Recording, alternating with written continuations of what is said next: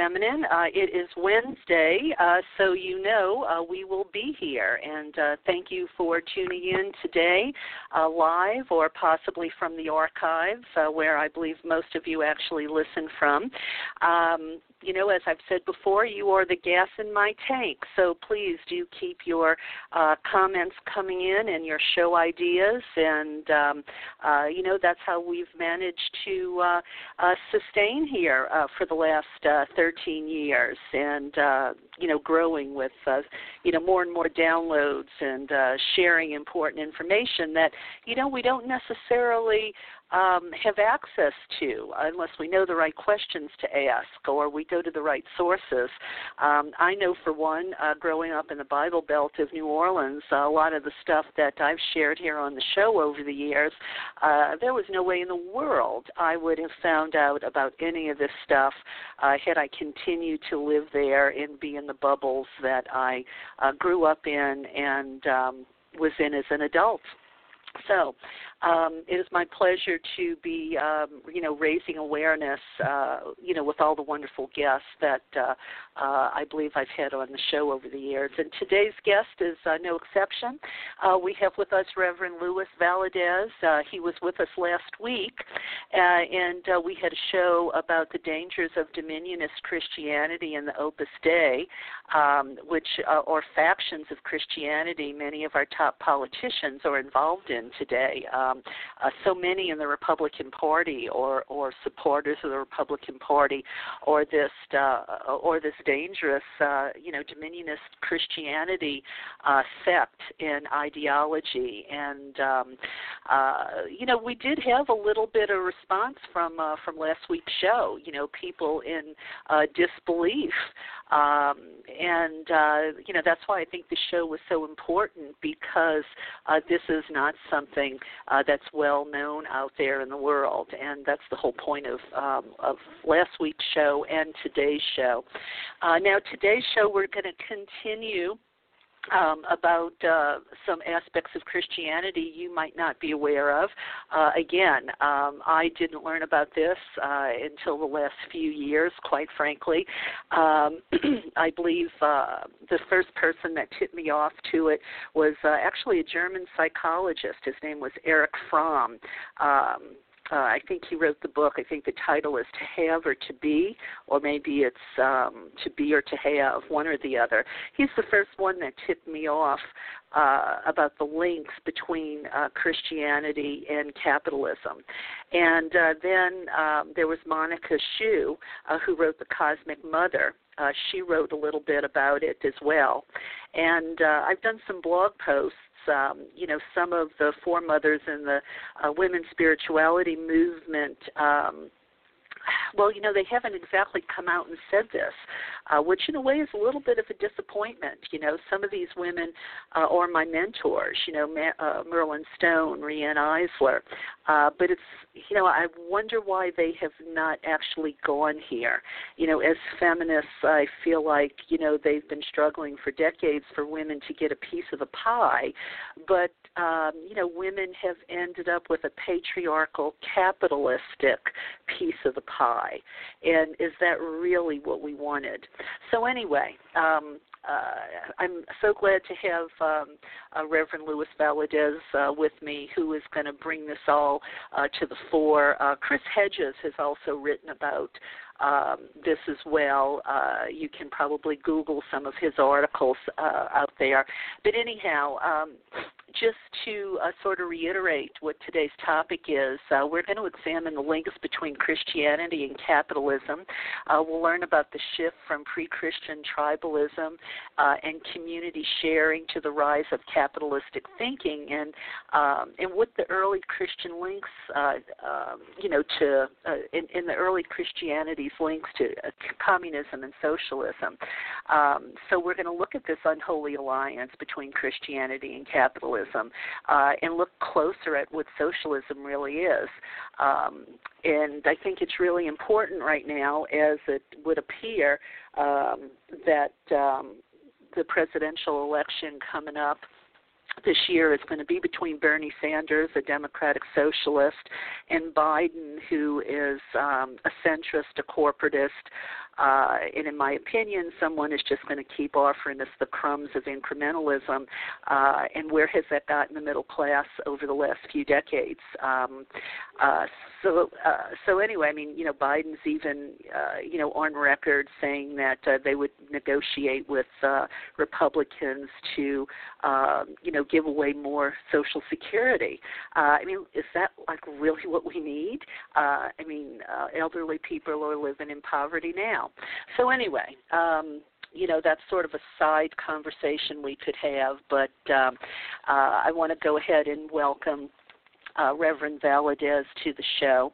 And I'm going to tell you a little bit about him again, just in case uh, you weren't with us last week. But I do encourage you to go listen to the February 26th interview um, so Reverend Louis Valadez, uh, he's better known in the neo-pagan and witchcraft communities as Oracle.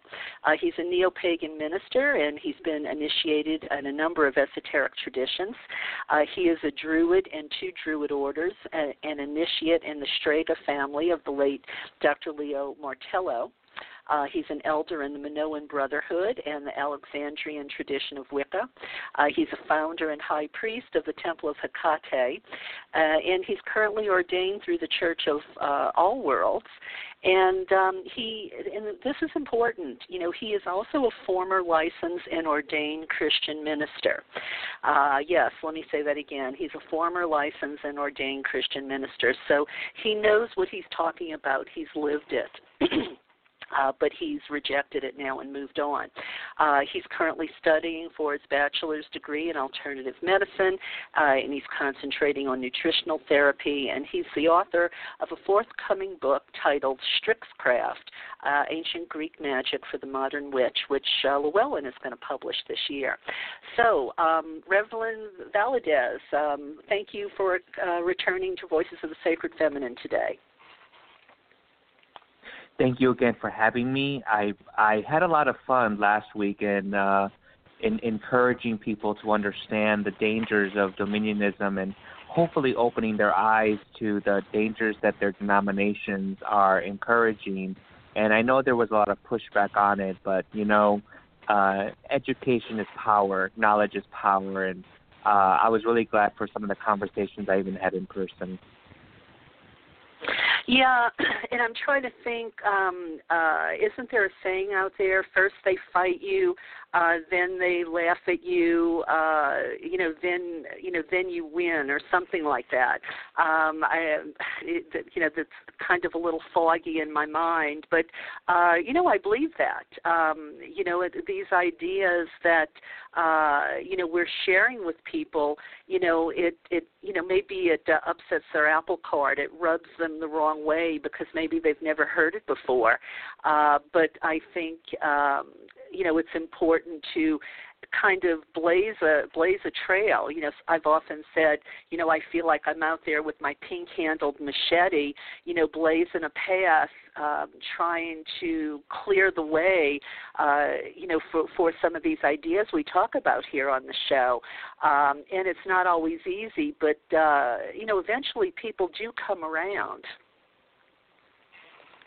They do. Uh, it it takes a while because people are so entrenched in their belief systems, and there's this idea that this, you know, uh, psychological um, base where the more emotion is tied to belief in the in the brain, and so the more you emotionally invest yourself in a philosophy or belief system, and the more pushback you get, the more entrenched you will be and uh, into your own systems until something comes along and says, you know, and you're able to open your mind and say a little bit, oh, you know, perhaps this is what's going on. But it takes the individual themselves to really take that step, which is very uh, scary. I know it was for me when I first stepped out of the Christian church. It was very scary for me. It was very unknown. I had no idea what to do. My paradigm was shift was was was shaken I had no holy book to guide me. Supposedly, you know, it's supposed to guide you and be the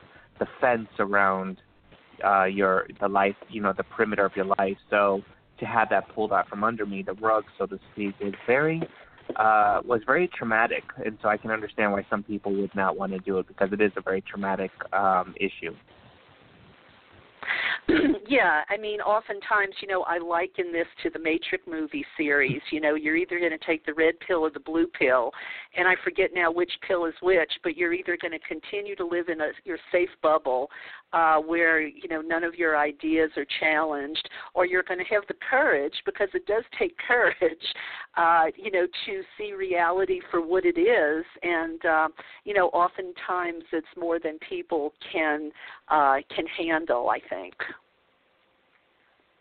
Yes, it can. You know, uh, and the Matrix uh, is, uh, you know, p- comparison is, is is so true because it's spot on.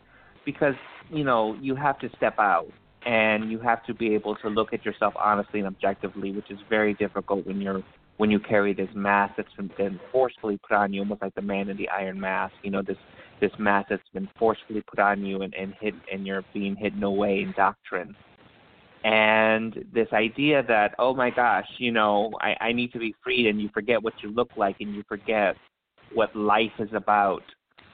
Um i've had some pushback some comments on it in person to say you know well um you know i am open i am this i am that. And it's like well are you sure? Because if you were you'd really be looking at the objective of your of your church or of your denomination or of your you know, political alliances, um, which is why I'm excited to talk about today, the political alliances. But yeah, it's um, again, it's a very traumatic uh, thing. It, it it shakes you to the core, and a lot of people are coming out of it, but there are still some people, unfortunately, most people are trapped in it, as we can see from the numbers of evangelicals and others from denominations that are married to uh, the political capitalist and dominionist ideals. Yeah, and you know, and we should probably say that um, uh, you know, all Christians aren't dominionists. There are a lot of great Christians out there, progressive Christians who are working hard to make the world a better place. You know, I sort of tend to call them the Jesus Christians. Um, you know, and um, you know, I and I even had some pushback from uh, some people who said they knew Pentecostals and were nothing like this. And um, as we talked about before the show started, that could be true. Um, we weren't uh, painting all Pentecostals with the same brush, uh, but you might not know your friends uh, who are Christians are into this, or it might have been a Pentecostal group that didn't um, you know, go down this dominionist road. Um, would you say that's accurate, uh, Lewis? That is accurate. Uh, you know, they they don't know, or um, they there's no name to the system. They may be uh, they they may believe in the system that the Pentecostal churches or whatever or what have you that that specific church uh, they may believe these things, but of course, you know there is no uh, name for it. They would not call themselves Dominionists. They would not call themselves Deliverance Ministries. These are outsider names that we give to them to label them and I, you know what they really are because many of the churches object to these labels. Oh no, we're not like that, but you are that's what you are. It's almost like racist. I'm not racist, but no, you are a racist. Um, and and so uh, people object often to the labels that are given to them, but but these are accurate, and a lot of it is ignorance. Ignorance as to what are the warning signs that your church is like this. What are the warning signs that your friends are like this? And I think we went over it uh, pretty accurately. But um, you know, again, uh, people are, you know, when they're entrenched in friendships, or people, no, they're not like that. Well, individual Christians also may not be like that. Individual Christians and progressive Christians, as we, as you mentioned, uh, may not follow these these these values, but that does not mean that their church organization as a whole uh, is exempt from those values. You know, they are they are not exempt. So an individual Christian may be ignorant as to the full scope of what their church is trying to do, and may look at it altruistically and say, "Oh, well, we're just trying to do good in the government. We're just trying to do good here and there. We're not out to." really capture, uh, you know, with the kinds of things that you were talking about. I think this this nightmarish apocalypse, but unfortunately, it, it is true whether they will acknowledge it or not. Well, you know, I saw I think a perfect example of this on television recently. you know, uh, as you know, we're leading up to all of these, uh, you know, primary uh, elections, and uh, uh, the media went up to this person and asked who they were going to vote for, and uh, it just happened to be Trump. And uh, and they said why, and he gave this vague response like, "Oh, he's done so much for the economy," and uh, you know, I just wish these reporters would say, "Well, what did he do for you exactly?" You know, what did he do, you know, for the middle class? Um, or are you just believing he's done so much for the economy because he's telling you he's done so much from the, for the economy? You know, it's this critical thinking element um, that's missing, and um, you know, I, and it's and look, it's not just in the Christian communities; it's in the pagan communities too. I know it's in the goddess spirituality community, um, and and again, uh, another reason why I do these sorts of shows, even if it might ruffle some feathers, because I remember I was working with this couple for a really long time. They were part of the not for profit.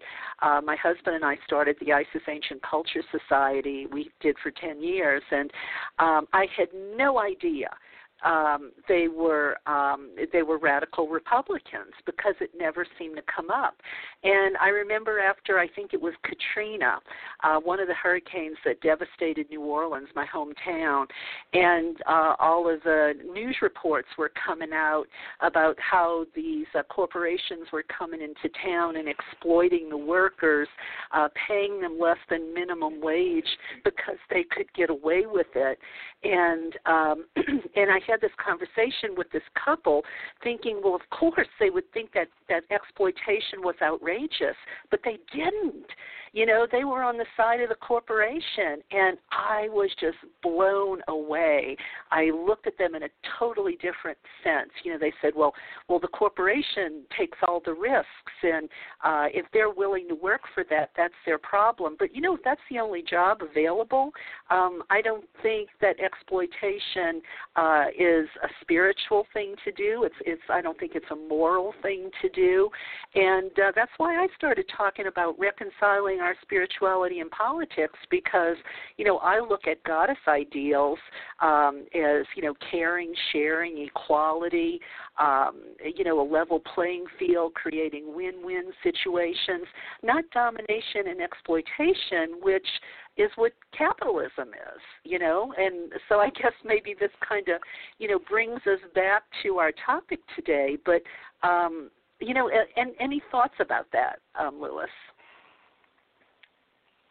You know, it, it's interesting because uh, lately there's been a battle in, in the neo-pagan and polytheistic communities about, about conservatism versus liberalism, and there has been an influx of nationalists in some quarters, such as in Hellenic polytheism, people wanting to claim Greek nationalism and say, you know, well, it's only us bloodlines and conservative, and their their politics are very conservative.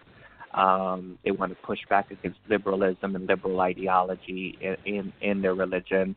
I know there's a lot of uh, racial divide right now in the heathen community and even political. There's a lot of uh, heathens, such as many in the Theod community, not all, but many uh, in Anglo Saxon Reconstructionism, who are staunch Republican, who are staunch and will support their own and are known because of their uh, their own mindset on what is religion and hierarchy and values, um, they feel that the Republican Party is, is more prone to support their own values rather than uh, liberalism, uh, you know, in the Democratic Party or, or whatever party, and that's not Republican. And so it, it was a shock to me because here I am thinking all neo pagans and polytheists must be liberal, and that is not the case. And so that surprised me about how much pushback there is, and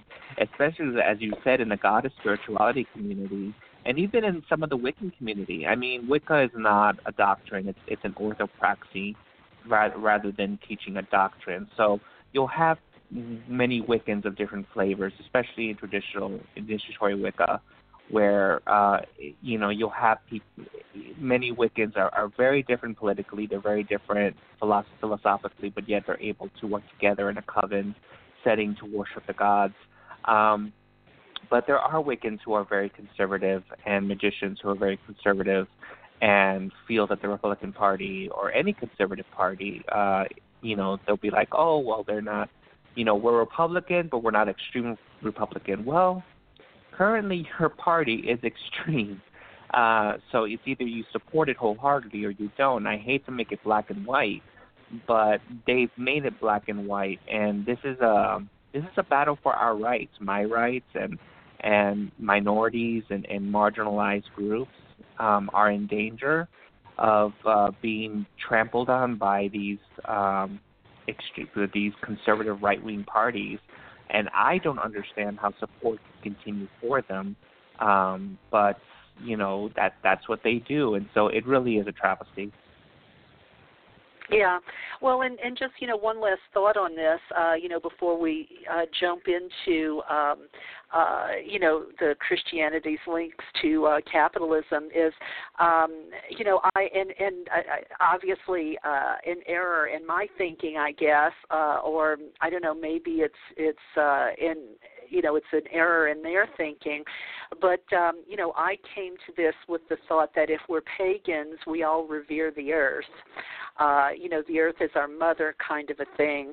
And to me, it was very simple. You know, if you support a party that, uh, you know, is going to be, um, you know, raping the earth and doing this fracking and, um, you know, letting developers and the oil companies and all of these, uh, you know, companies for, uh, you know, for profit uh, destroy the environment, uh, then you know, are you really a pagan? You know, are, re- are you really about earth-based spirituality? And um, I don't know. You know, it feels like there's a, a cognitive disconnect if you say you're an earth-based spirituality, and then you will go along and support um, you know these Republican ideas, and and look, and also corporatist Democrats. I'm down on corporatist Democrats too because, as far as I'm concerned, they're just Republican light. Um, you know, they they will you know for the sake of money um, will will rape the earth, and it feels like to me um, you know, if we call ourselves neo-pagans, earth-based spiritualists, that you know we have to reconcile our spirituality and politics. Um, I mean, I don't know, Lewis. You educate me. To your knowledge, or any of the neo-pagans out there, I mean, are they? I mean, are they all earth-based spirituality um, oriented, or um, is that where the disconnect comes in? I'm just mistaken about that you know, I, I a lot of there's been a, a debate right now about um, you know whether or not uh, in the community we should all be you know identify ourselves by earth-based spirituality, or there are people who are uh, will call themselves God-centered pagans or God-centered polytheists, meaning that although they understand the um, the importance of protecting the earth uh, they are not they don't want to identify solely as these uh, quote unquote tree hugging pagans. So they want to be more uh, God centered, deity centered, and so they're they're about surviving traditions and and worship and, and protecting their you know the cultists that they've developed uh, towards these gods. And so um, you know, but in my opinion, I feel that there is a disconnect that it's you know your your deities in in so many words were born of nature. Your ancestors understood that. Um there are some people however such as some heathens who not all heathens but some heathens that is germanic reconstructionists or anglo-saxon um or nordic uh spiritual spiritualists who believe uh that you know it, it's more about virtues and self and and having a warrior aesthetic or having a cultural aesthetic, a tribal aesthetic, uh, as opposed to just being connected only to the na- to the cycles of nature, which appears to be something that neo pagans, um, especially neo pagans, seem to have come up with during the uh, the 50s and 60s when the Wheel of the Year was invented. You know, and there was this combination of of Druidry and Wicca uh, influence that combined together to create the Wheel of the Year under a Druid named Ross Nichols and a Wiccan uh, Gerald Gardner who founded Wicca. Um, you know, they came together and, and they looked at their earth-based spirituality, which was a reaction to the Industrial Revolution, actually. Um, earth-based spirituality and nature-based medical uh, medical professions such as naturopathy and uh, you know essentialism uh, were a reaction to the barbaric practices of the time in industrial revolutions and in medicine. And so it was about a return to nature, back to nature. And I think we've forgotten that. We've forgotten our roots so much. So there are some neo pagans who who are very much like that, but then there are other neo pagans who are like, no, we we need to go back to where we come from. Okay. All right. Well, um, uh, it, great conversation here, and um, and so let's go back to the beginning. Um, were Christians always like this? Uh, you know, or was it more of a, I guess, more of a socialistic kind of, uh, uh, you know, it's about the we and the us rather than the I and the me kind of a thing. You know, has it always been this selfishness? No, it has not actually. Um, Christianity began actually as, as a communistic and socialistic, combining, somewhat combining the two philosophies um, uh, movement, and uh, they they lived a common life, and many of them, and to be a Christian meant to voluntarily um, surrender your possessions. For example, this was some of the things. For example, like in Acts chapter two, verses forty-three to forty-five.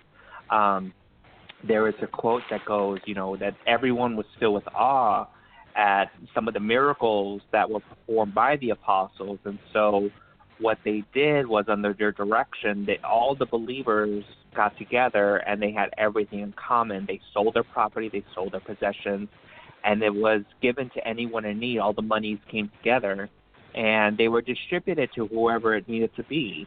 Um, you know, Jesus said in Luke 14:33, each of you who doesn't give up all that he possesses is is really incapable of being my disciple. So there's this commandment. There's this idea that Christianity was born uh, to give and to share, and it's a it's it's a, it was a Greek word called uh, koinonia, and uh, koinonia really was translated differently in different parts of the Bible, such as fellowship, uh, sharing, um, participation. But what it really meant was it was a jointly contributed gift.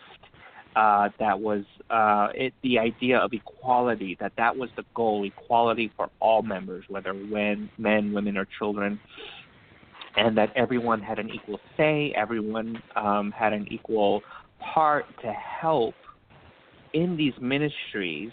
And uh, unfortunately, what ended up occurring was, you know, um, you know, Christian Christianity really began to change, um, and uh, you know, it, with philosophies like Thomas Aquinas, who who began to lead a debate. I mean, the Franciscan order. I mean, this was the this was the way mid, the medieval church functioned for quite some time too. Even though the Roman Catholic Church was in charge, church and state were one um, many of the Catholic orders, such as the Franciscans, gave up their possessions and lived together in monasteries and gave to the poor and grew their own foods and lived sustainably. Um, but unfortunately, around I want to say about the 14th, was it 12th century, 1323, I believe, um, Pope John the 22nd declared that these kinds of living were actually were heretical to the church because it threatened the establishment and there was even a, a, debate in the church, and a council that came together to debate on whether Christ owned property, uh, to tell whether or not they, they should follow these um, these commandments on what to, to give up and to surrender all, uh, or to accumulate some kind of wealth and keep the uh, Pope and the cardinals in power. Um, you know, they kind of forgot that Matthew six twenty four, Jesus spoke about. You know, you you can't live two ma- by two masters. You either live by God or or you live by money, by mammon. And um, so Christianity did not start out how it is now. It it it became that way because they grabbed onto power to survive, and survival is is what prompted um, their privilege and began the downward spiral of what we have today. Yeah, yeah, because I mean, I, I remember, uh, you know, I mean, w- w- the beauty of Christianity was the equality. You know, women were priests. Uh, you know, the the poor, the slave, uh, they all had a place. Uh, but that shifted. Um, uh, you know, do you have a date or a date range? You know, when things um, you know, started to go bad? Um, I mean, how maybe how long was it uh, this ideal that we're talking about, where you know there was equality and there was this uh, sharing and caring rather than this this grab for power and money? Uh, we want. I want to say about you know somewhere between the fourth century.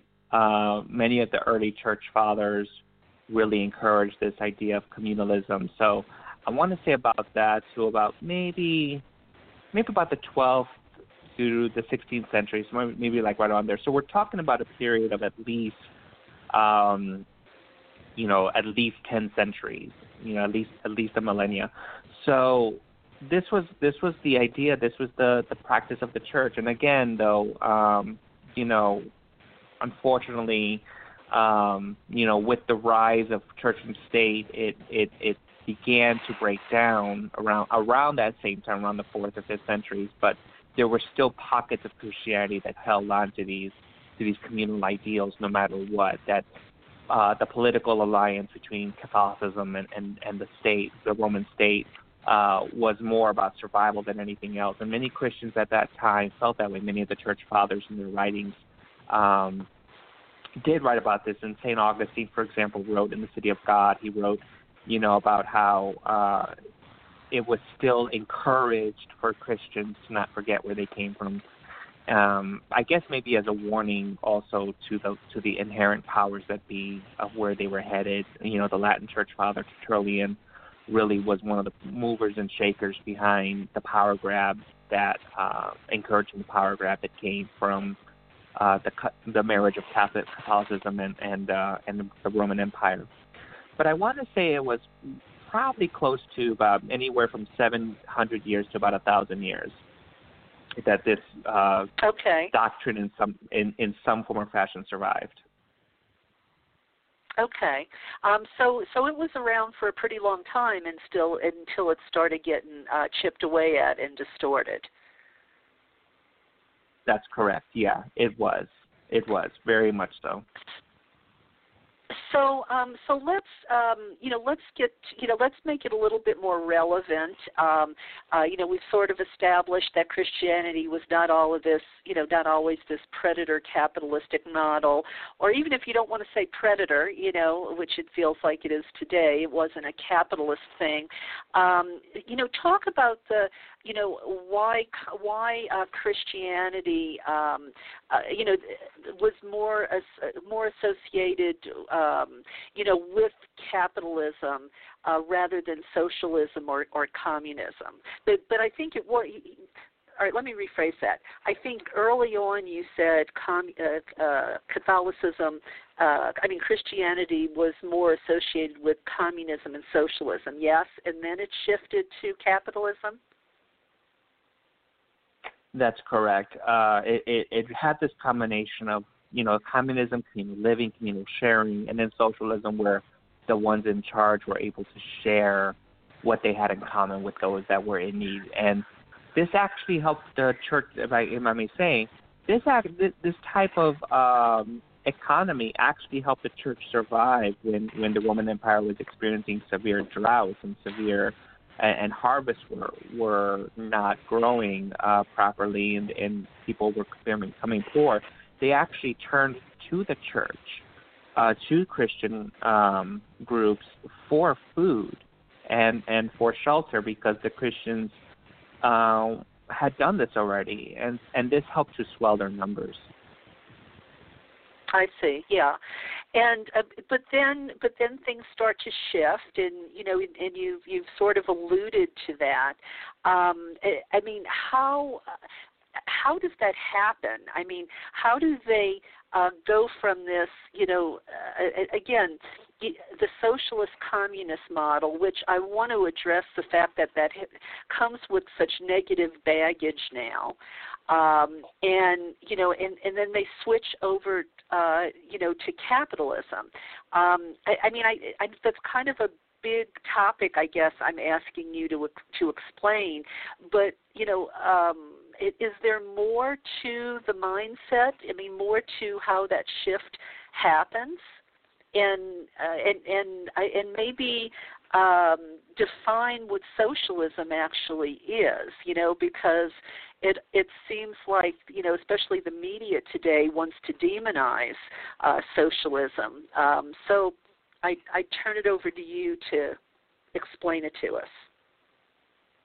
Sure. Uh, well, I mean, yeah. Let's define socialism first and foremost. And I mean, you know, there there's always been a debate as to what socialism itself can mean. I mean, people are are freaked out about the word because they they equate it to, you know, because there were people like Karl Marx who talked about socialism, and people equate Marx with with with uh, Soviet communism, which is completely different. But you know, in simple terms, socialism really is is is any system uh, that you know the the production and the distribution of goods and services is very much a shared responsibility of a group of people. You know, it's based upon this idea of of collective sharing, and in in the state, in the state, and this is where it gets freaky because people are freaked out in a state of socialism, uh, there is no privately owned property, and that's what Americans want to fight for. You know, well, I have the right to privacy in private property, which is which is a fact.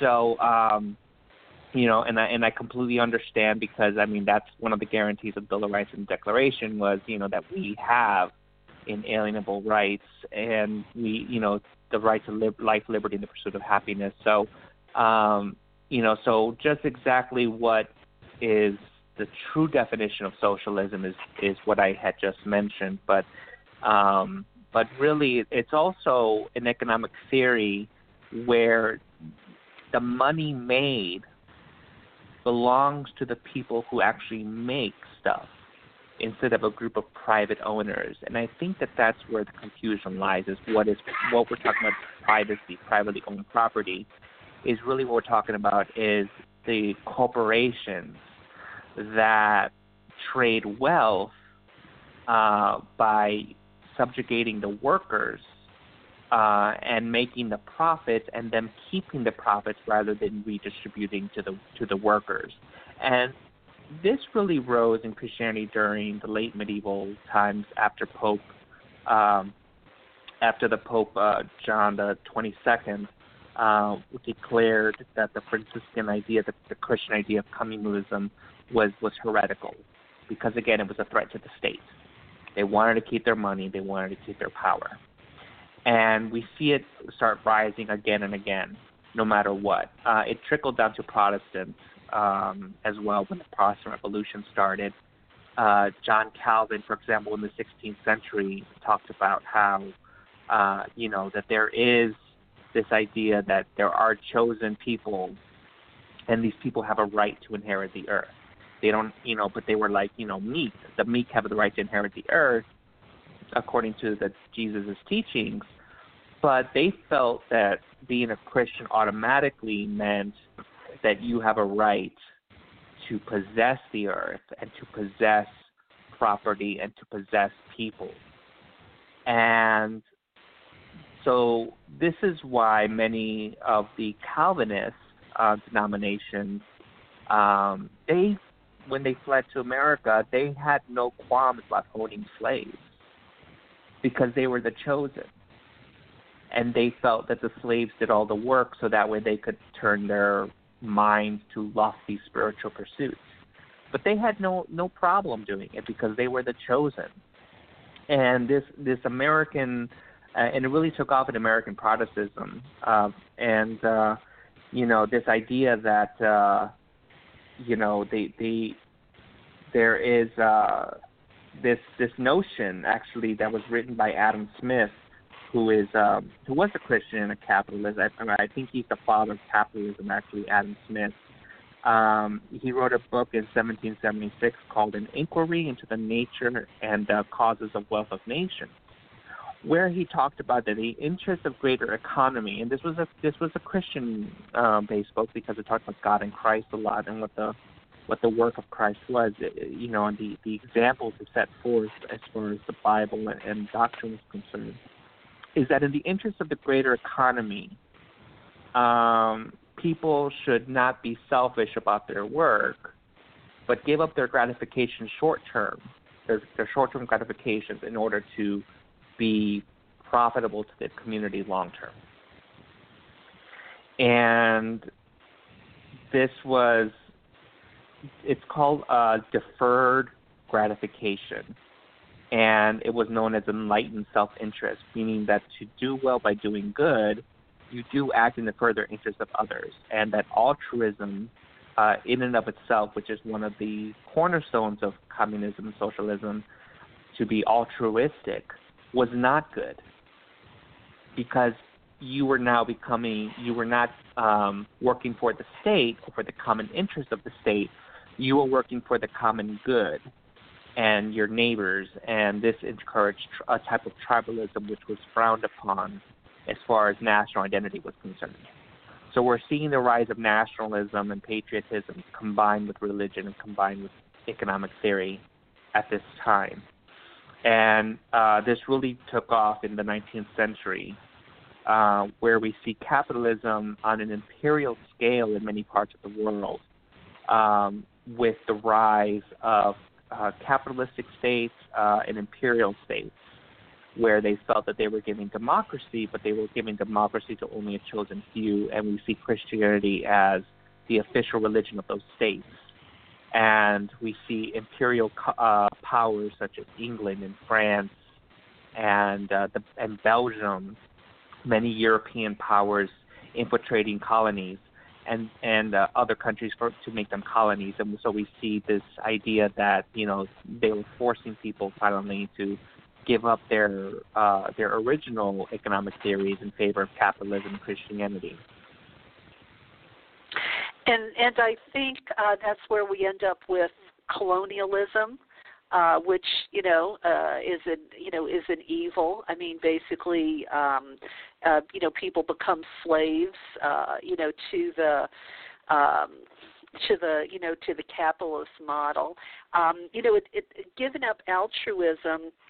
Uh, you know, seems I, I don't know. This whole idea seems like justification for selfishness uh, you know that it's only a uh, you know a chosen few that are entitled to benefit from um, you know one's toil and effort. Uh, you know the rest of us are just sort of cogs in a wheel that um, work for the chosen few. Um, I, I mean, I, I, I remember I was surprised when I interviewed Richard Wolff uh, because again, this was not something we learned in the Bible Belt of the South.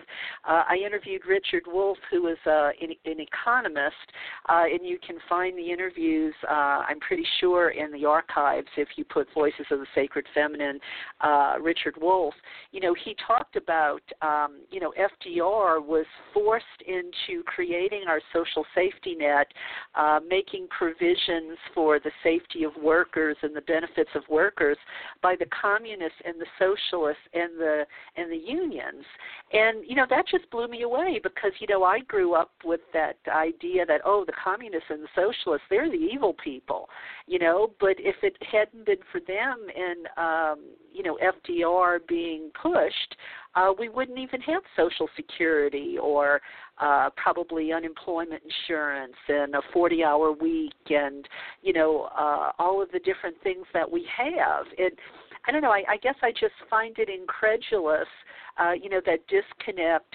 Um, you know that you know we want to demonize the communists and the socialists all the time, but it feels like that's capitalist propaganda. Um, I mean, that's not to say that you know those systems don't have flaws, but those systems can be, um, you know, altered and um, and uh, you know uh, worked against so that they fail. And you know, it makes it look look like it's a, a it makes it look like it's a failure when it was actually maybe sabotaged. Um, I, I don't know your your thoughts on that. I mean, am I am I going down a rabbit hole here, or or are there some kernels of truth in that? No, there's some kernels of truth. Um, and, and and speaking of FDR, I mean, and, and this takes us back to um, Calvinism. Uh, you know, it takes us back to this idea that um, you know, it, it, Calvinism as a as a Protestant ethic, this idea that there's a there's a chosen and there's a caste system. Um, really became a 20th century American phenomenon as a reaction to FDR's socialist policy. And there were a lot of uh, evangelicals at the time and many Christians who rose to prominence preaching the evils of socialism and uh, that you know we were being taken over, that this was the end of the world, you know, and and this was the the end times that was being preached about. And uh, I mean, we have the rise of tycoons, such as uh, I believe there was a Texas oil tycoon by the name of Sid Richardson, who began to fund evangelicals uh, who favored the Calvinist doctrine that you know the the harder you work, the more you give up in self-interest, that you're going to accumulate wealth, and those that are less deserving and not chosen don't deserve the wealth that they and which are mostly were the poor and the disenfranchised and minorities and so you had people like Sid Richardson who so who funded people like Billy Graham. Billy Graham became famous just because of Sid Richardson's funding. Um, and, and behind the scenes, otherwise Billy Graham would have been a blip note in history as just another, you know, crazy event, a crazy preacher. But we began to see this, and we began to see how um, there were movements. There were movements within the church to start pushing for wealth, especially after the Johnson Amendment. Uh, Lyndon Johnson signed into the, uh, you know, signed into law that uh, churches don't have to be taxed. And uh, when that happened, there was an explosion, an explosion of uh, prosperity, um, Calvinist doctrines such as the Word of Faith movement in the 70s, where Christians, white Christians, which spread over to to um, um, minority Christianity, where you could speak and just claim something, almost like the the, the book The Secret. You know, you just you you attract it. You you you are you know holy positivity, and all negative negativity is to be wiped away from your from your mindset. You know, word of faith, name it and claim it, which of course then led to what's called whole salvation, where you're not saved unless you're you're you're not a Christian unless you're also prospering in a wealthy manner. You're healed. You don't so, have to go to the doctor's office. You know, you have money. It just became a a, a vicious cycle. So speak to the prosperity gospels um, because you know I it, it seems to me there's some uh, selfishness and evil. I mean maybe that's a strong word, um, but it it uh, it seems to be um, you know the opposite of what Jesus preached and the you know the the origins of of, of Christianity. You know, it it uh, if I understand it properly, I mean, what's you know, explain to listeners, um, you know, sort of that disconnect uh, about the prosperity gospels. You know, the prosperity gospel is is is preaches that um, the the core doctrine is that the more you give to the church, the more you give to the ministry, the more money that you invest, God will in turn bless you. And so you have a lot of people who invest in the church their their life savings or give a lot of money. I know in my family we ended up um giving we we were very poor. We we were not very rich family, but we but with between my dad's social security and you know all of us com- combined together, and and when I was working hard, uh, growing up, we were giving away at least two to three hundred dollars a week to the church, hoping that we'd receive blessings in return. And there was this blind faith of, you know, even though we didn't have food at home or we didn't have uh, enough money, it was like, oh no, you know, you'll be fine because the more you give, uh, that will bless the pastor or the head of the church, the more the blessings come down because there's uh, this the scripture in the book of Psalms talks about the priesthood, and it says that God brings the oil of anointing from the head down. So it was interpreted as an allegory that, you know, the pastor or the head of the church, the more they prosper, the more you'll prosper. And that's just not how it works. And people are stuck in poverty because of it. Well, that's the prosperity. Uh, uh, uh, I'm sorry, that's the trickle down economics we hear about. Uh, you know, isn't it? And uh, you know, it's interesting you're saying that. My husband and I experienced it in Kabbalah um, I was really interested in Kabbalah for a while, and uh, we went to classes for a couple years uh, because it, it was it. I, I was interested because there was so much magic in it. Um, you know, I wanted to see where the connections between Kabbalah and goddess spirituality might be, and um, you know, just uh, I, and I, I experienced that there as well uh, because um, I, I had a shoulder injury, and uh, it wasn't healing and i was afraid that i was headed for surgery and the teacher that had been assigned to me um uh, well, it was actually by my third teacher because I asked so many questions. They kept passing me off to uh, teachers that were higher and higher up uh, because you know, uh, you know, they didn't like all my questions. But anyway, um, you know, he said, "Well, then you're not tithing enough." If you tithed more, your shoulder would heal. Well, you know, that was like such a huge red flag to me because we had started tithing a lot just to see if that energy exchange would net anything, you know.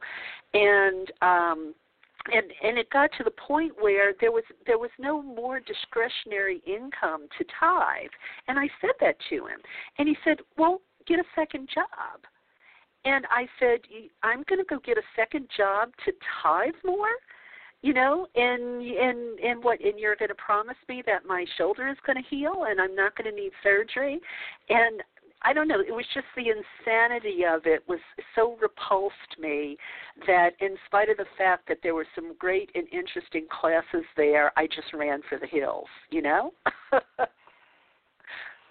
Oh, I don't blame you. Not not one bit. I mean, that is a red flag. Give and and you'll and that goes back to whole salvation. Give and and and you'll be just fine. And that's not how it works. yeah, yeah, yeah, exactly.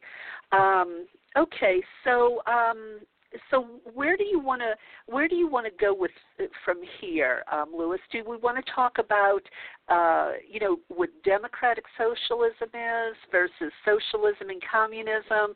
Um, you know the I, I don't know, and I, I kind of want to talk about too this you know uh, you know thanks to it sounds like the Protestants we have this rugged individualism for the individual, but but it's uh, you know been tweaked uh, where the corporations are the ones that get the socialism. You know they're the ones that are benefiting from our tax dollars rather than our tax dollars actually going toward our social safety net kind of a thing. Um, you know where where do you want to go um, from here on this? Well, I mean, we can talk about democratic socialism, and you know, it it, it you know how it fares into um, socialism itself. Okay. And democratic socialism, for those who are not aware, um, it is a political philosophy, and it does support democracy, but the economy itself is socially owned, and I think this is where the disconnect lies. When people think of demo- uh, socialism and communism, they think of places like Stalinistic Russia and what people don't realize is, is that that was a total, uh, totalitarian state married with communist and socialist ideals. I mean, it, the the the idea is socialism, communism. These are economic theories. It's the politics that's married to those economies that determines how successful it will turn out for for the benefit of the people and so that's why when we look at the Scandinavian countries, uh, like you know the uh, policies that Bernie Sanders advocates for, uh, we're looking at the Scandinavian countries that have democratic socialism rather than the totalitarian socialism of Stalin. That's correct. Yes, um, and you know we have a lot of uh, examples in the Scandinavian countries about how you know they're uh, they're very uh, socially liberal, and they are uh, they have these things in place, these systems in place to take care of their elderly, take care of the children, take care of their families, medically and financially, so that no one is is going without. Right, right, and you know, it, it, it um, I don't know. It's just amazing to me that Americans seem to want to be masochists. You know, uh, that they would uh, normalize their tax dollars go into the military-industrial complex to uh, corporations that don't need more tax dollars, while uh, you know our so- social safety net is shredded um, you know, and the elderly don't have enough to live on, and you know, there, there's no college, there's no health care. Um, you know, it, it's really just amazing to me that people don't want more for themselves. I, I, I quite honestly don't understand it, Luis. I don't either. This is a this is again a, another disconnect. This is the marriage of emotion and belief, and the more facts you present, the more entrenched people will become in their belief systems. They will refu- It has to be a change from within, and this is what's the most difficult yeah. part because it's you know how do you change from how do you convince people to change from within and it's it's when they become desperate. It's when people become desperate, which is what's happening now in our country. People are, you know, especially our generation, you know, the younger generation. People are becoming desperate. They are be, they are seeing the collapse of the capitalist system and how it just does not work. They are working two to three jobs. They have no health insurance. I have a very dear friend of mine who does not have health insurance right now, and she's afraid to go to the emergency room to treat a serious illness because she's going to be, you know, how does she afford it? And hospitals sometimes I've seen I've seen bias where lots of hospitals they will turn you away. They will just put a, a metaphorical bandage on your issue because you don't have insurance. You know, how are they going to get paid? And uh, I mean, not every yeah. hospital is like this, but I've seen hospitals do this. You go to the ER, you have no insurance. They won't keep you very long. They're, you're just in and you're out as, as best as you can be whereas people who have insurance are treated much more I want to I don't want to say the word royally, but they are. They're given rooms. They're they're treated better, you know, because you have the insurance. You have the money that's going to make up make it up upward. Right. Well, and and I would caution people too to um, be careful what they listen to on television. You know, they they've been running a commercial uh, where I live in Kern County for a while, uh, where this guy is going to talk about the evils of Canadian medicine. Uh, that you know it's uh, you know there's shortages and everybody doesn't have access to it, and you know i i really believe that some of these people are being paid uh to uh you know to spread disinformation. Um you know because we know people who live in canada. We know people who live in the scandinavian countries. And these things just simply aren't true. Uh i think this is just more propaganda and scare tactics uh you know to keep people um you know, uh, not expecting, uh, you know, to have a better quality of life, quite frankly. Oh, definitely, definitely, and I mean, people don't realize. I think that our our country was declared. You know, church and state were one in England, and or are one, and this notion of hierarchy, and you know that there is a caste system of wealth and the, the bottom or poor. And I don't think people realize that our country was founded on socialist ideals. This idea that, you know, all men are created equal. They're endowed with certain unalienable rights, and it's life, liberty, and the pursuit of happiness. Um, you know, this was a John Locke philosophy that completely overturned um, the uh, the note, the financial notion that there, you know, wealth is only for a, a chosen few and uh, you know, and this comes back to you know what what are our values? People have to start asking themselves what are their values? Where do they stand? Where do they lie? And as a neo pagan, uh, myself, I believe that there should be something called eco socialism or democratic eco socialism, where we begin to see the, the benefits of eco consciousness uh, to better our, our planet, to better the Mother Earth and all the, on all her creatures, because we are part of it. We are part of that system. And unless we, we begin to do something soon, uh, you know, and drastically and radically, we really are in the danger zone uh, I mean, Mother Earth will survive and we won't. But it really is a, a it really is a fight right now between power grabs of, of failed capitalism and the rise of people who feel that their own interests are what's more important. So we're seeing a battle between capitalism and socialism at the moment. Right, right, and it and of course, you know, uh, you know, the media is owned by corporations. You know, they aren't, uh, uh, you know out there to teach the public or encourage the public to to vote in their own interests. Uh, you know, in in fact, they they do just the opposite, and uh, it concerns me because our educational systems are not teaching people civics or um, you know economics or uh, even critical thinking to be able to um, you know make the best decision for their sel- themselves and their families. Instead, uh, you know they're say, they're doing what the church tells them from the pulpit, or like you said, make decisions based on emotions or fear.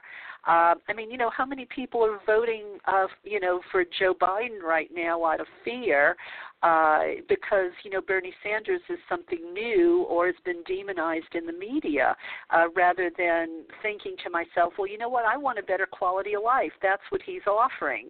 You know, uh, we we need to um, uh, start going in that direction, or there's no hope anything will ever change.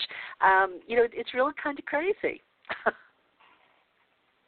It really is, and you know, you mentioned the media, and and the media, uh, you know, as you said, you know, they they exchange for money and access. You know, they they don't. Their attention is, you know, they have 20 seconds to give you the news, and that 20 seconds is given to stuff uh, that is not relevant to people's everyday lives. They will cover something and then they'll move on. They'll cover something and move on, and it it doesn't stay in the American consciousness uh, you know, we, we've lost the ability, journalists have lost the ability to be effective, to be objectively effective in their work because they have the corporate news entity that they have to please. And the corporate entity gets to choose what's important what isn't. You know, what's going to grab ratings and what isn't. And it's all about ratings, it's all about money. And this is yeah. uh, a facade. We have a facade of, of what, what the media really is Yeah, yeah, I I agree, and and it's unfortunate, um, and, and and nothing. I guess that's why I like doing my show, uh, is because you know we can have the follow up question.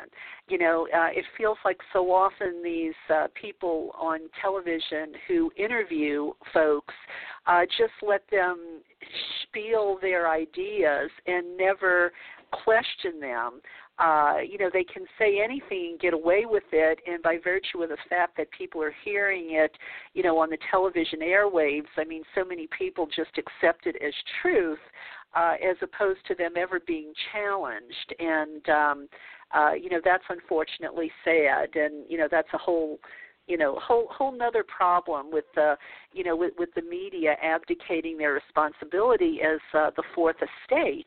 And i mean and what that means is they were supposed to be the watchdogs of democracy. And instead you know uh, again it feels like to me it's capitalism and greed uh, that have sort of uh, you know, just weaken the whole, you know, all of the institutions uh, that uh, that protect us. And um, yeah, it's it's it's a huge, pervasive problem Um, but the status quo, in my opinion, is not the is not the answer. That's kind of like just you're out in the ocean and you're about to drown, and you're just going to keep treading water. you know, at some point you're going to get so exhausted, you're just going to, uh, you know, you're just going to succumb and drown rather than maybe, you know, having some courage and swimming to the shore. You know, doing something different. I don't know if that's a good analogy or not, but it kind of just popped into my head. You know, I feel like that's what you know some people are are choosing. You know, it's more the same rather than a better solution. Oh, definitely. I mean, and you mentioned greed. I mean, going back to you know, socialism was a reaction to greed capitalism at that time, which began to rise uh, with the Industrial Revolution. Uh, you know, Karl Marx, he's a scary guy, but you know, hey, you know, his his philosophy was, you know, what we're, you know, predicting where we are going uh, if we continue along this road, it is going to destroy humanity. Uh, a man by the name of Peter Drucker, uh, he wrote a book called The Post-Capitalist Society, and you know he talked about he talks about how you know where we need to head now, where the changes need to go in order for us to survive, because it's just not working. It, it's it just it, it's it's a failed experiment and uh, the experiment yeah. of capitalism is is an utmost failure. Yeah, yeah. I mean, I think about you know some of the things that happen over in the Scandinavian countries. I mean, uh, you know, aside from the fact that you know they, yeah, they may pay a little bit more in their taxes, but they get so much more for it. You know, health care. Um, you know, uh, you know, uh, what do you call it? Uh, child care uh, free education. You know, there's a 40% rule where, you know, after the government has paid for a woman's education, then corporations have to make space for 40% of women on the board.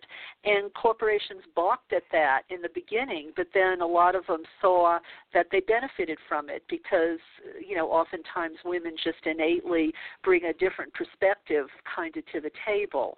Um, you know, I, I mean, I would sure like to live in a country where I felt like my tax dollars were really going for my quality of life and the social safety net so I feel like I could retire uh, with dignity or, you know, I wouldn't go bankrupt if I got sick. Um, I mean, it's just crazy that everything uh, is geared toward making money. You know, this unfettered growth, you know, can't continue. I mean, it's just not sustainable.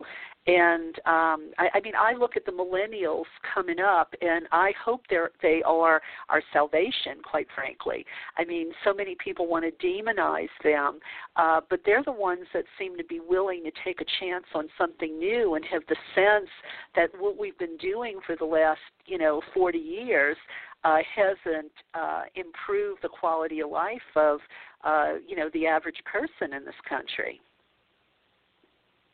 It has not. And you know, you talk about the taxes, you know, in Scandinavian countries, and you know, on uh, you know, taxes in this country, you know, whereas people are like, you know, I'm already paying as much, I'm already paying as much.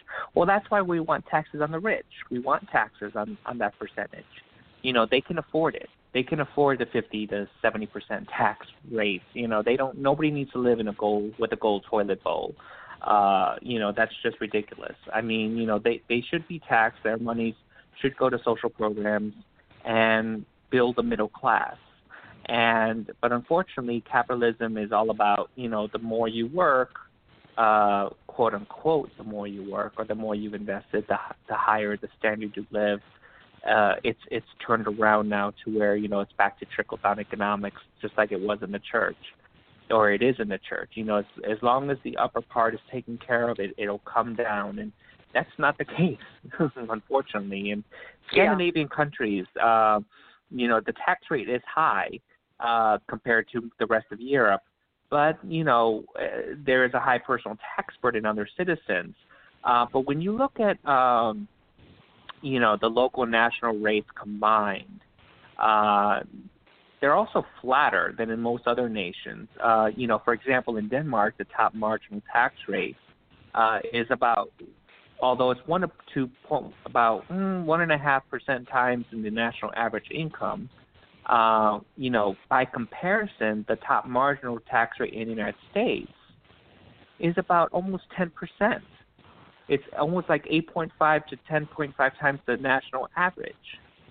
And so, although they're paying a high tax, it's really not as high as ourselves, but it's also, you know, they're but they're also taxing corporations uh, with a higher income than than we are here. Well, and and you know, and that's it. And I mean, it's it's incredulous that you know you and I are probably paying a higher percentage of taxes than uh, the guy who owns Amazon, you know, or or Bill Gates, or you know these these corporations. Um, eh, you know, I mean, that's that's just insane, and um, uh, you know, it it just amazes me that something so unfair uh, can be normalized. And, uh, you know, this is another one of my pet peeves that we normalize this abuse and exploitation. You know, we normalize it, and it just it makes me a little crazy, Luis.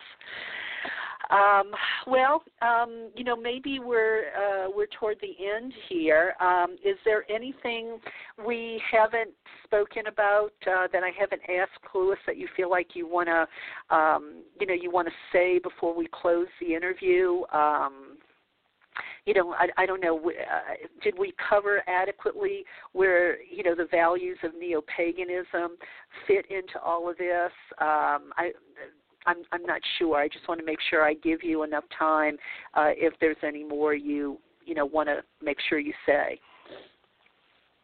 Oh yeah, no. Uh, thank you again for having me. But uh, one last thing is just you know how we implement socialist ethics in our lives. You know, um, we do have to be involved in the political process, obviously, but with eco-socialism, um, we do need to be what I call uh, environmentally evangelistic um, you know, we need to be more aware of our of our biosystem, of our collective biosystem as humans, with uh, the the nature that that survives around us. So, you know, we have to build our own virtues, you know, which which includes how we treat others, you know, with social equality. So, for people who are, you know, um, at the express of being controversial, white cis het, uh, you know, cisgender heteronormative people you know, check your privilege.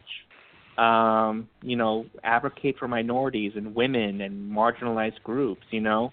And don't do out of Messiah syndrome. Don't go into a uh, an African American church and preach how you're against racism. Tell tell your white friends.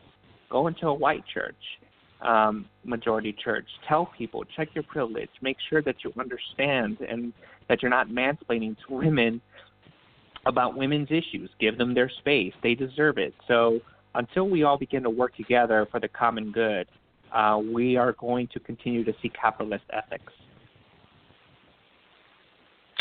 Well said. Well said.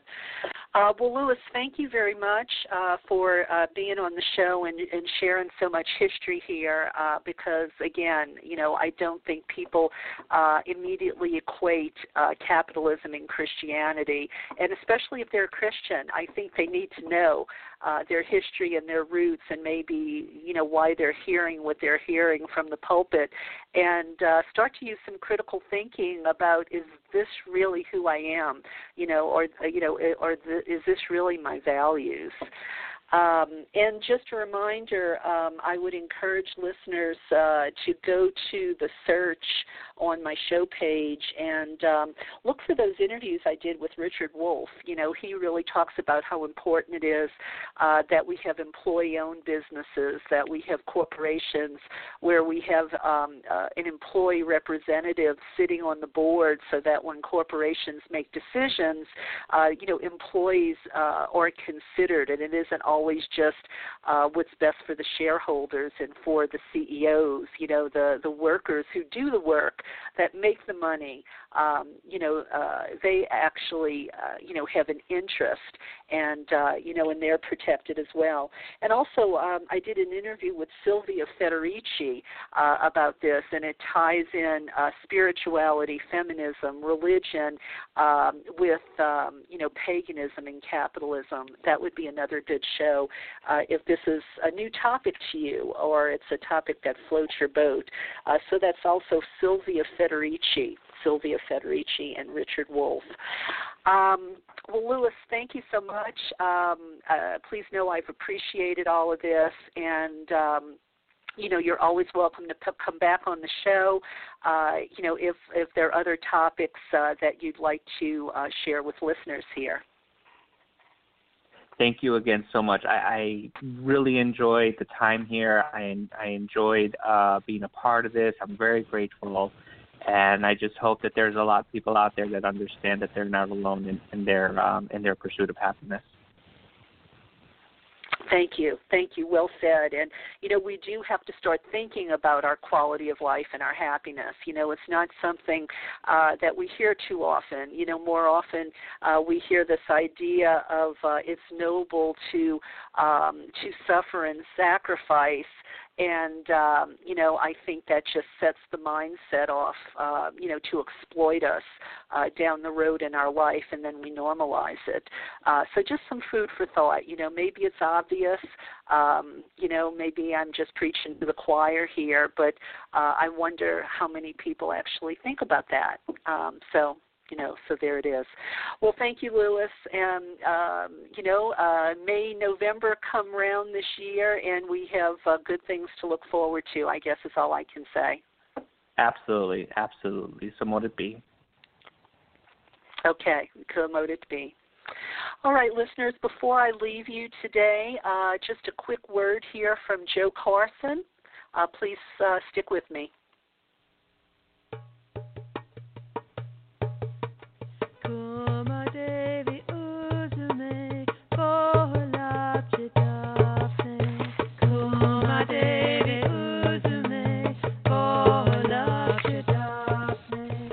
Hello.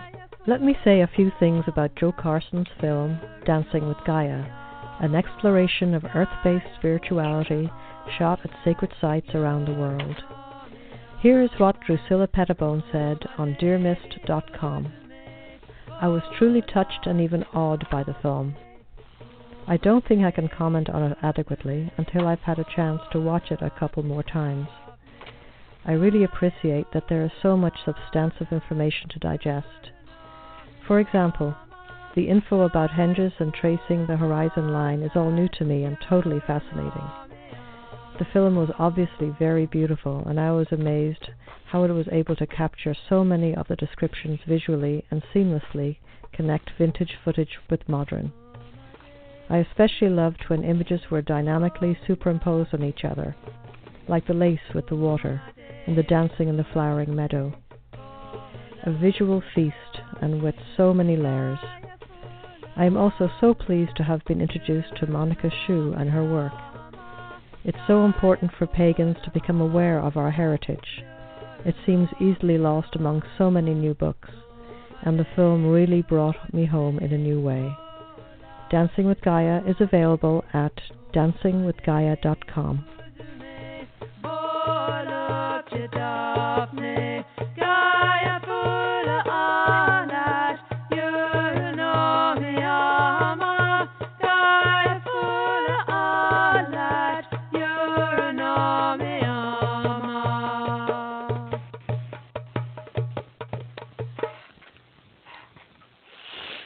Okay, so uh, dancingwithgaia.com. Uh, please be sure you check that out.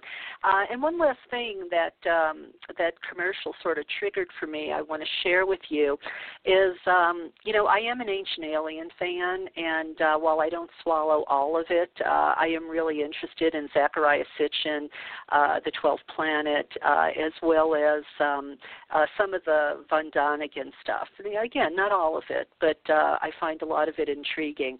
Uh, anyway, there was an episode very recently where they talked about sacred sites, um, as Joe Carson is talking about, and they talked about the vibration that they find at these sacred sites is 110 hertz.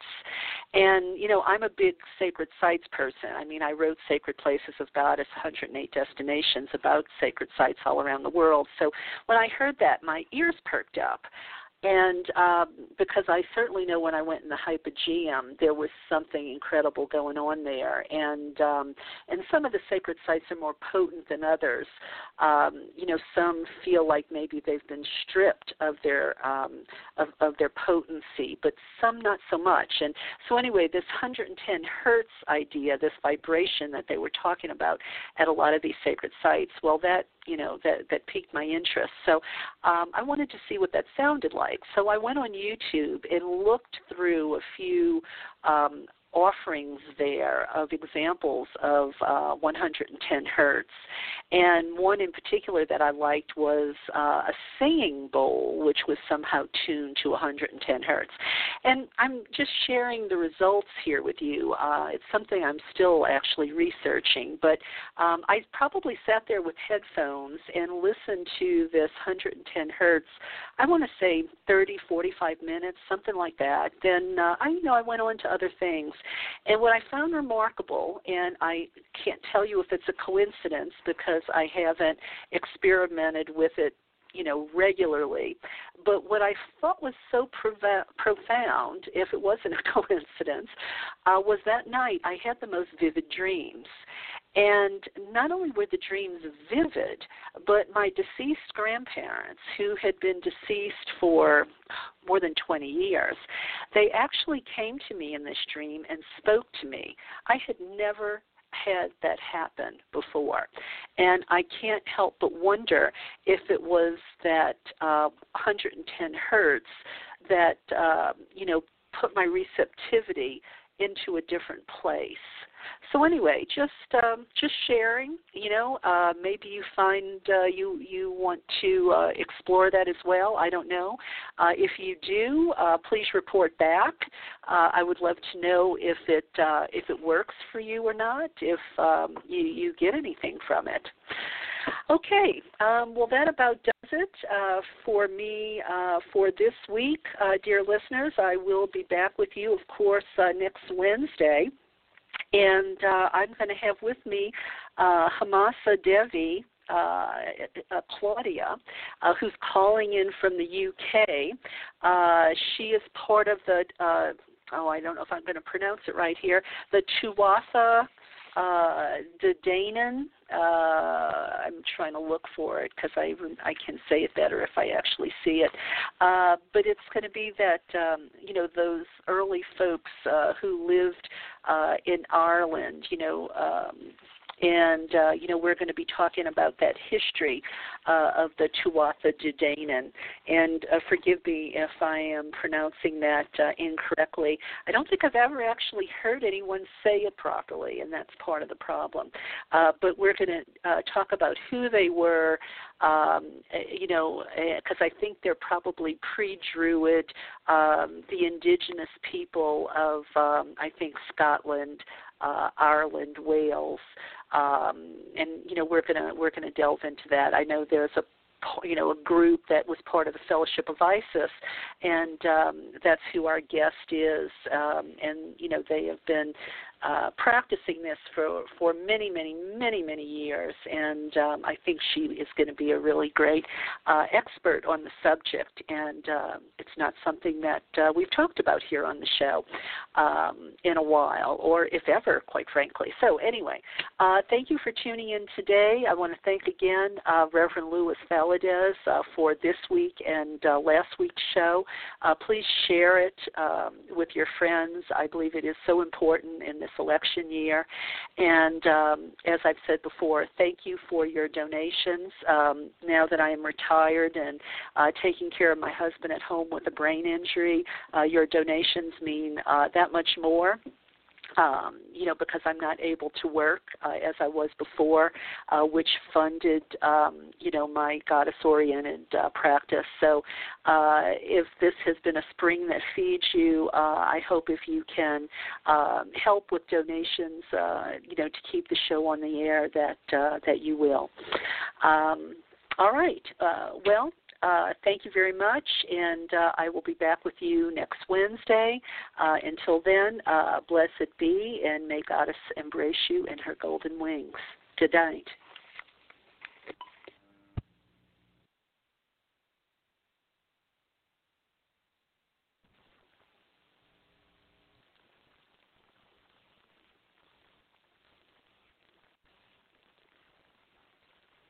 Step into the world of power, loyalty, and luck. I'm gonna make him an offer he can't refuse. With family, cannolis, and spins mean everything. Now, you wanna get mixed up in the family business. Introducing The Godfather at ChumbaCasino.com. Test your luck in the shadowy world of The Godfather slot. Someday, I will call upon you to do a service for me. Play The Godfather now at ChumbaCasino.com. Welcome to the family. VGW Group. No purchase necessary. Void where prohibited by law. See terms and conditions. 18 plus.